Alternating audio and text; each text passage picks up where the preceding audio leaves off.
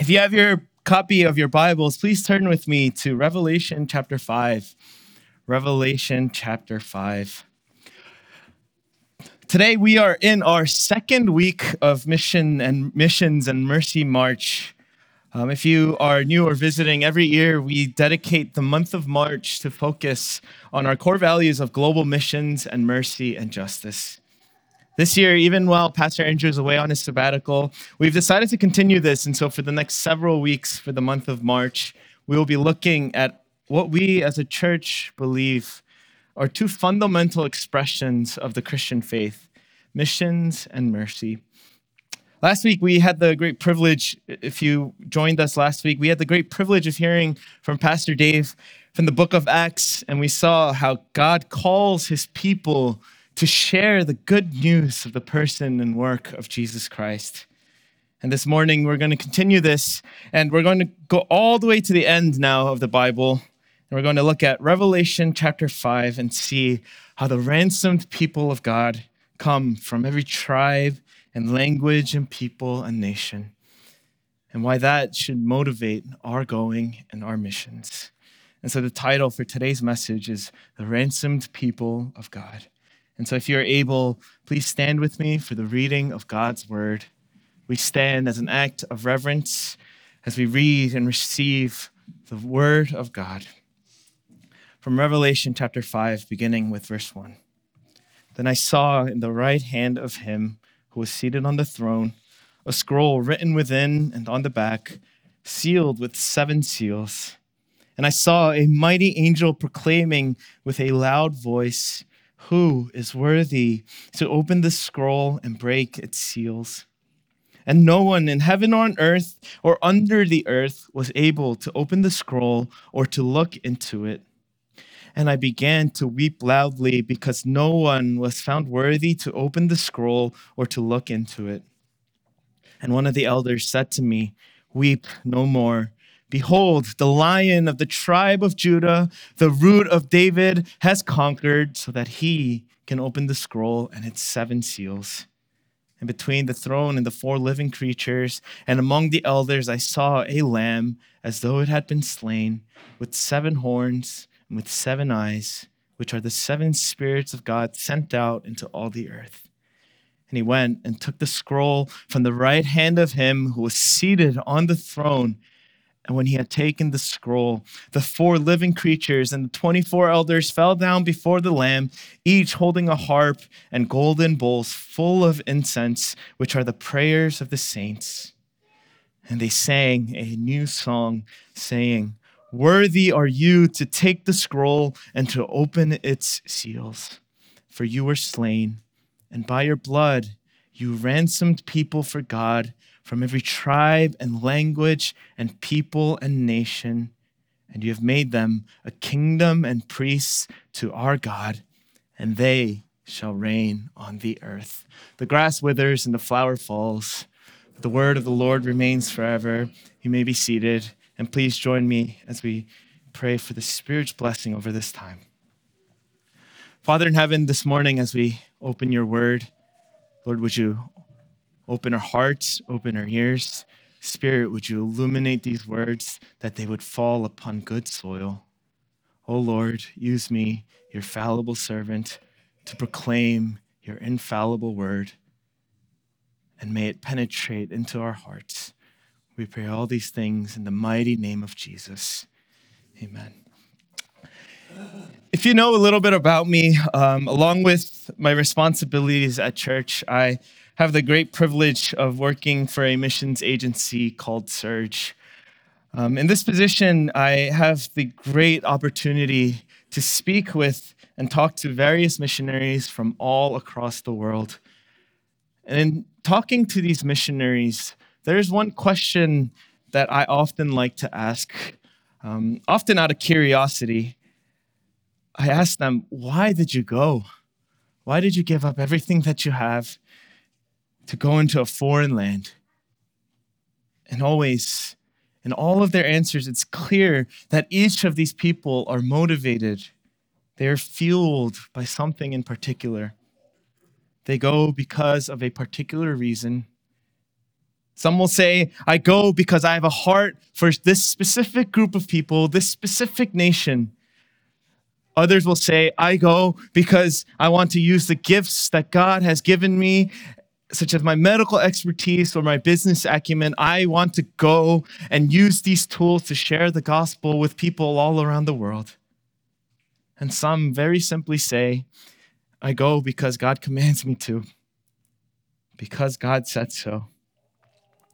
You see, friends, if I were to ask you this question, how would you answer? What would motivate you to go, to leave the comfort of your home, to leave the comfort of your family and your friends for the sake of the gospel?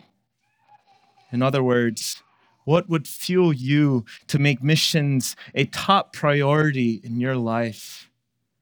What would fuel your heart for missions? You see, all throughout Scripture, one thing that is apparent is God's desire for the nations.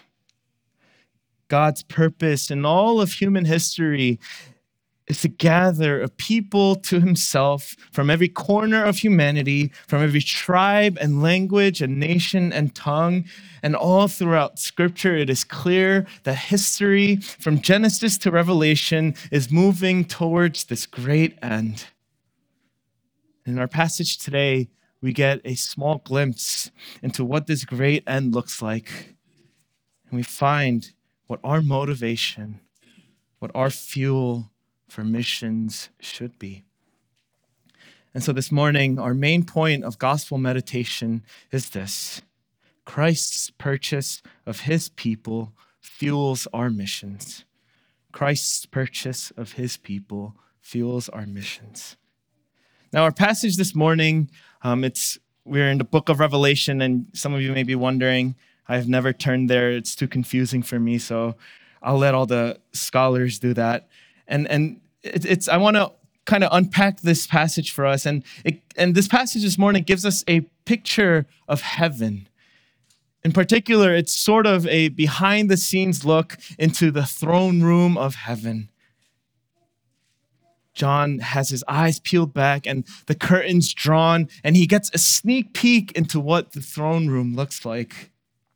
See, in the chapter previous from this one, Revelation 4, John, the writer of Revelation, the one who receives these visions from God, is brought into God's very throne room and he sees the Almighty God seated upon his throne, shining so brilliantly that, God, that John can only describe him as the purest of precious gems. We read in verse 3 of chapter 3 And he who sat there had the appearance of jasper and carnelian, and around the throne was a rainbow that had the appearance of an emerald. A tremendous picture of glory and purity in its highest form. And so our passage this morning picks up from there, and John tells us that at the right hand of the Almighty God, who is sitting upon his throne, there is a scroll. And, and on the scroll, written within and on the back, sealed with seven seals. And this scroll, most scholars agree, contains God's very plan of judgment and redemption for all of creation. It contains the very eternal decrees of God, his purpose for the entire universe and all creatures and all ages and in all eternity. Oh, what we would do to get our hands on that scroll. It's his very plan of sweet salvation for his people and bitter judgment for all of his enemies. It's filled completely with writing on the front and on the back, meaning that it is God's comprehensive, all inclusive, detailed, unchangeable plan for His creation. It tells the story from the beginning to the end. In other words, the scroll will tell John who wins and how. The scroll has all of the answers to how the story will end. But you see, there is a problem. We read in verse 2 a mighty angel proclaims to John, Who is worthy to open the scroll and break its seals? And in immediate response to this, we see And we hear that no one in heaven or on earth or under the earth was able to open the scroll or to look into it.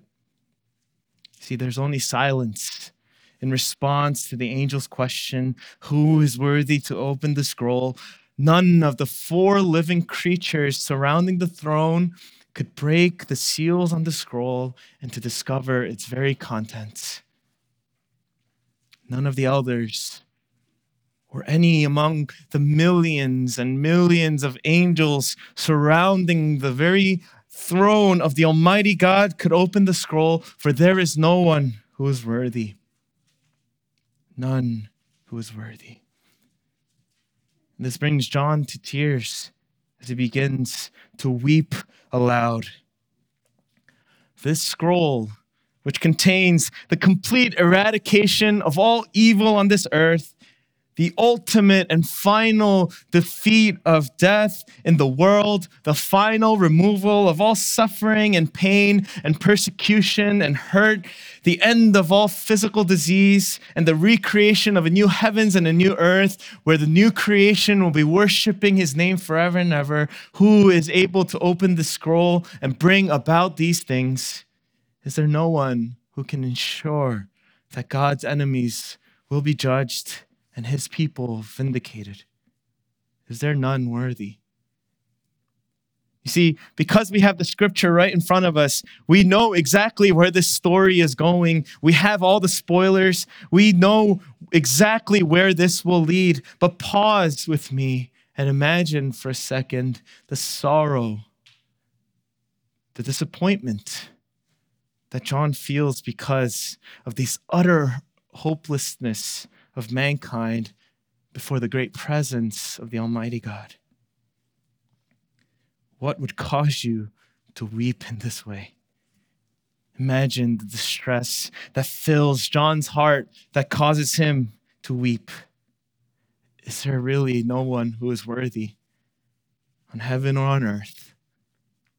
Friends, does the thought of this make you weep? Does this bring sorrow to your hearts? The very thought of humanity's total and permanent and complete separation from God, the separation of creation from its creator, the thought of death and suffering reigning victorious over all mankind, the thought of sin's victory over death. Is there none worthy to bring about God's victory over sin and over death? See, what this does is that it reveals to us the very hopeless state of man. Because of mankind's sinfulness, if it were up to us, there would be no salvation for mankind. There would be no reconciliation to God. There's no way to escape from his righteous judgment, for there is no one worthy. For sin makes all of these things impossible. Indeed, there is none worthy. This is why, this is the very reason why John is weeping. He weeps at the eternal wrath that is awaiting sinful creation before a holy God. The silence to the question of who is worthy. What it does is it only confirms the very sinful state of mankind. No one is worthy, for all have sinned and have fallen short of the glory of God. Mankind is utterly hopeless before the presence of the Almighty God. Brothers and sisters, think with me for a second what this means for those across the world who have not heard the gospel or who do not know the name of Jesus Christ. One pastor illustrates it this way Many have asked, how about the innocent man who lives in the most rural and remote part of the world, who has never heard the gospel before? What happens to him when he dies? Will he go to heaven? And the answer to that is actually really easy. Yes, he will go to heaven. But the only problem is that this man does not exist. If there was, he would not need any saving, for he is innocent and he would already have gone to, he would already go to heaven. He already has the ticket to heaven. But the problem is, there is no such thing as an innocent man. Does the thought of this make you weep as John did? Does the thought that there is no innocent, all are in need of hope? Does the thought of this make you weep as John did? But we know where this story is going. And praise God that there is indeed good news. There is hope for sinners, for such as you and I. There is hope for mankind after all. One of the elders declares to John, Weep no more, for there is someone who is worthy to open the scroll. What a beautiful picture this is, like a parent telling their child to stop crying. The elder proclaims to John, Do not weep. There is no need to be sorrowful, for the lion of the tribe of Judah, the root of David, has conquered. Weep no more, the one promised in Genesis 49, the lion of Judah, to whom shall be the obedience of the peoples, is Christ Jesus, and he has conquered. The root of David, who Isaiah prophesies about in Isaiah 11 when he writes, There shall come forth a shoot from the stump of Jesse, and a branch from his roots shall bear fruit, is Christ Jesus, and he has conquered the root of David, the lion of the tribe of Judah, the promised Messiah, King Jesus, has come and he has conquered. He has conquered death. He has defeated the grave. He has defeated the power of sin once and for all.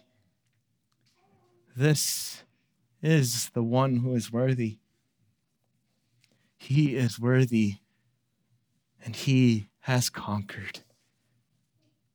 Yes, indeed, he has conquered. But how did he conquer? What did he do? Well, John turns around and expecting to see a great roaring lion. Instead, he turns and sees a lamb. This picture of the great conquering king defies all of our expectations. For we look for the king, the one riding on the white horse with a sword at his side and a great army and light streaming all around him, but instead there is a lamb, as though it had been slain. For you see, Christ Jesus, the lion of the tribe of Judah, conquers by suffering as a lamb. Behold, the Lamb of God who takes away the sin of the world, as John the Baptist declares about Jesus in John chapter 1.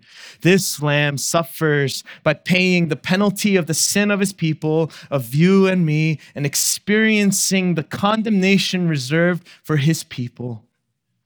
But through his suffering, through his suffering, he conquers over death and grave. He conquers over sin once and for all. Is there no one who is worthy?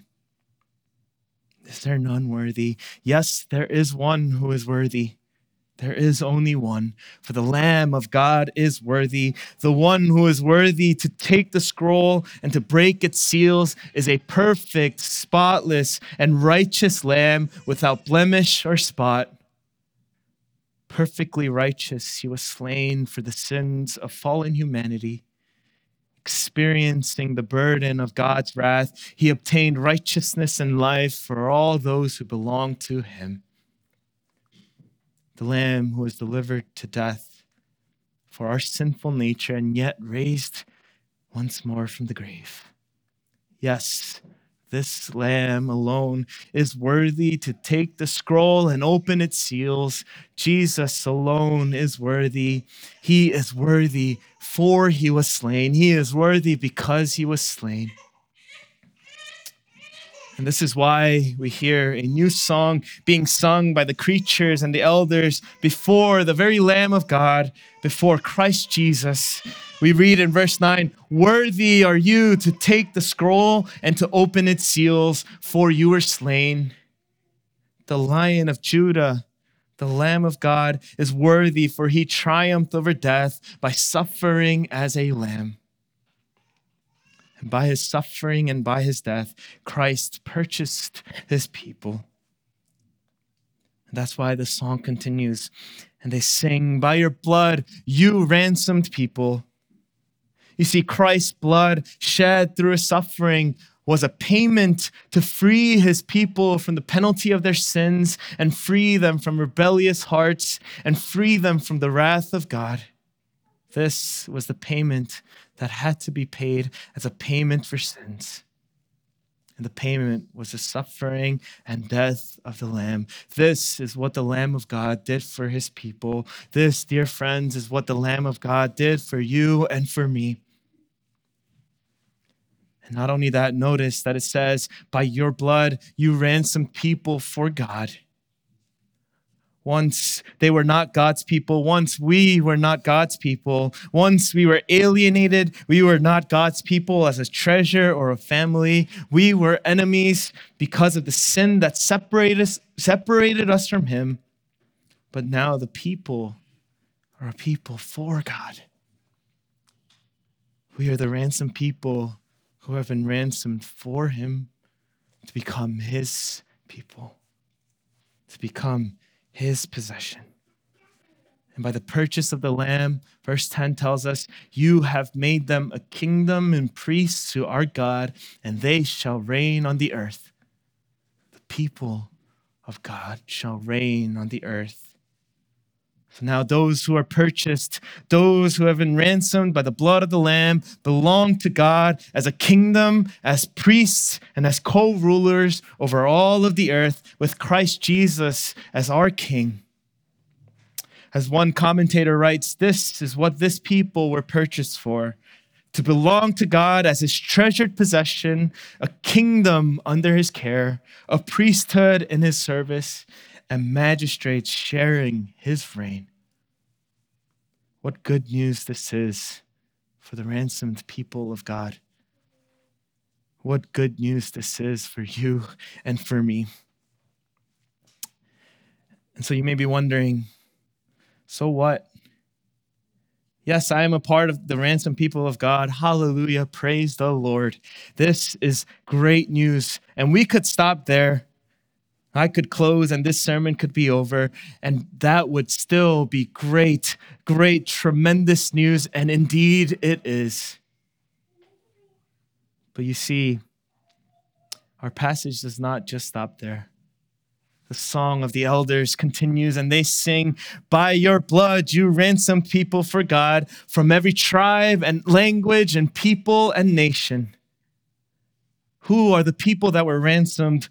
Who are the people that the Lamb of God ransomed? They are the very people of God, chosen before the foundation of the world, the church the bride of Christ, the sheep, the children of God, and those whom he chose, he purchased, those whom he purchased, he called, and those whom he called, he delivered, and gave them a new heart, and those with this new heart, he justified and forgave, and those whom he justified, he glorified.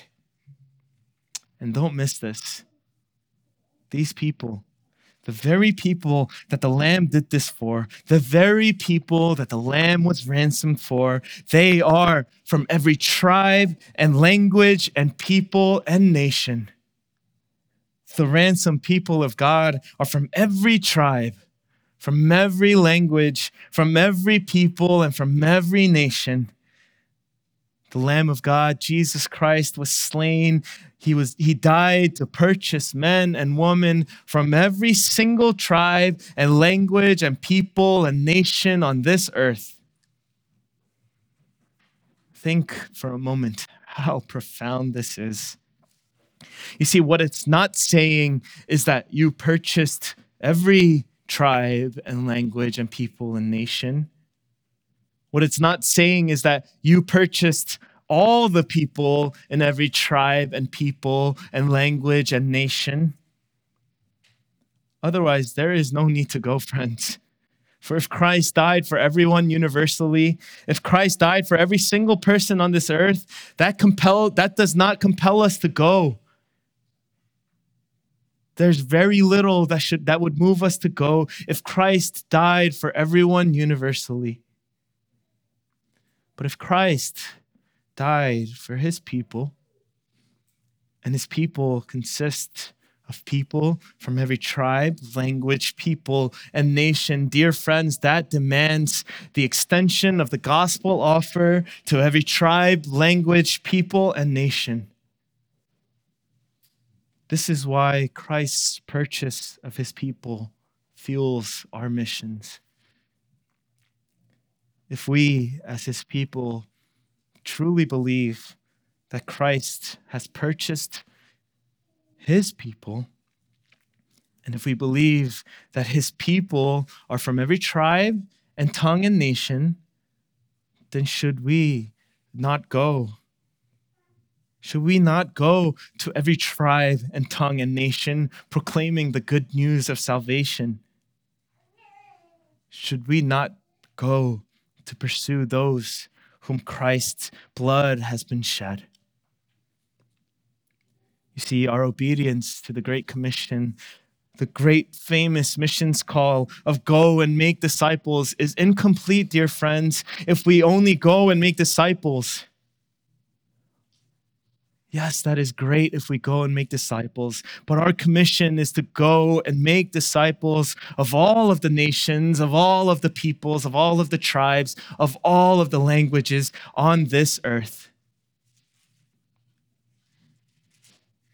And so, if there are over 6,000 people groups who have not been reached with the gospel, should that not light a fire in our hearts?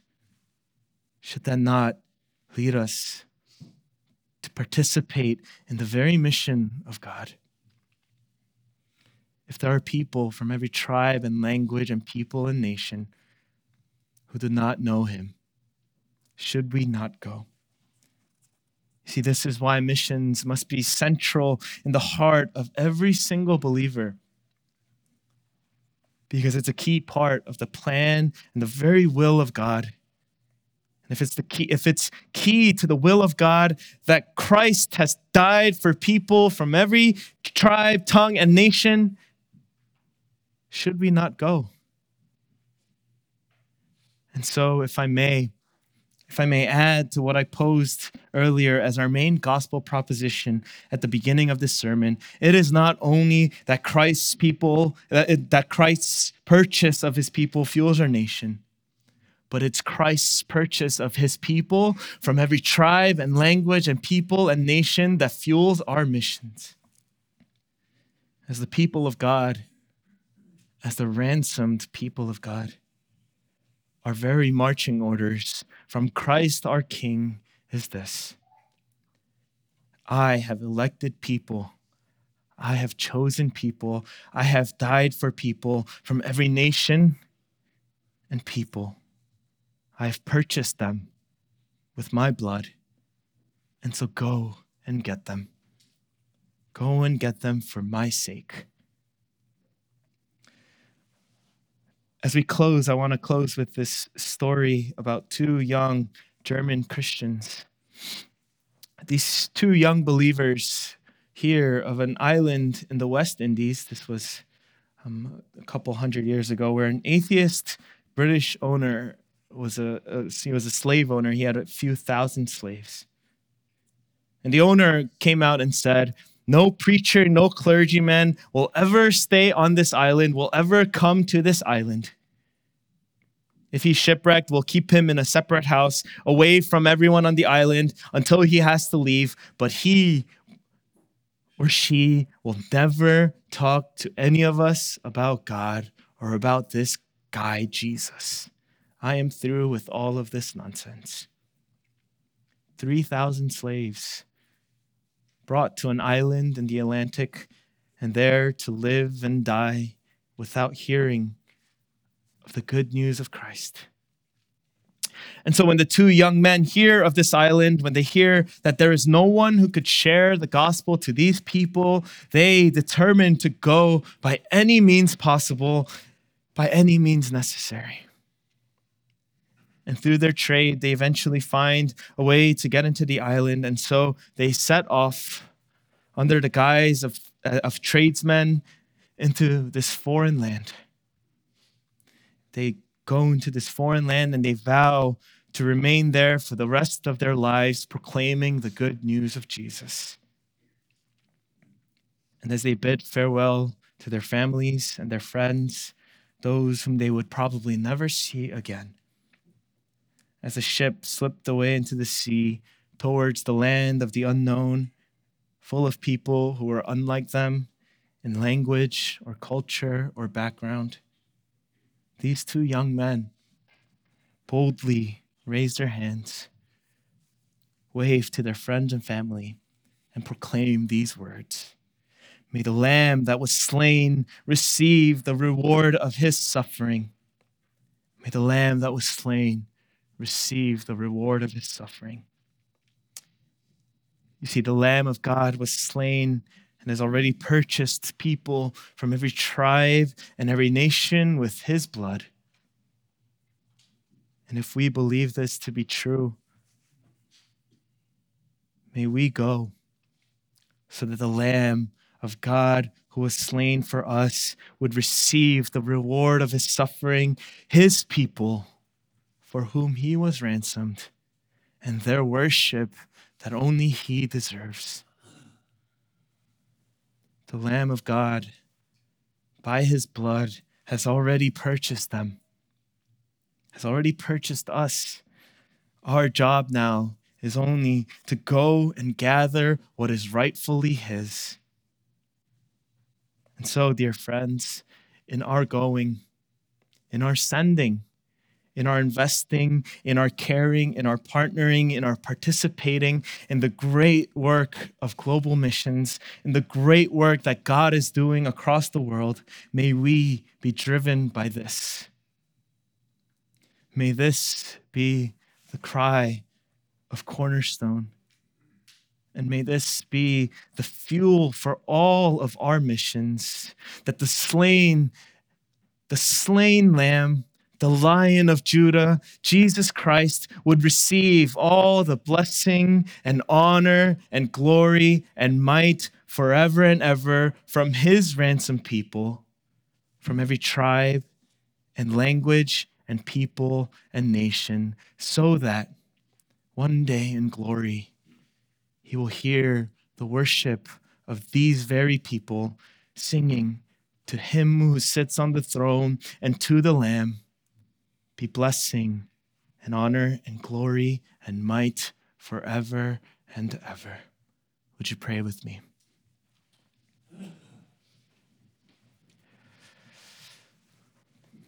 Father in heaven, we are awestruck that you would send your son, your one and only son, and that Jesus, you would die and shed your blood for sinners like us. And so it, it leaves us even more awestruck that you would do that for every people, from every for, from people from every tribe and language and people and nation. And so, Lord, if that reality is true for us, if the reality of your purchase of your people is true for us, help us to go. Move in our hearts, move in the hearts of your people, that we would go, that we would partner, that we would care for, that we would invest, and that we would participate in the great work that you are doing. So, Lord, would your name be proclaimed in all of the earth that we would proclaim the honor and the glory of the slain and risen Lamb of God, Jesus Christ, both now and forevermore. We pray all these things in the mighty name of Jesus, the slain Lamb of God. Amen.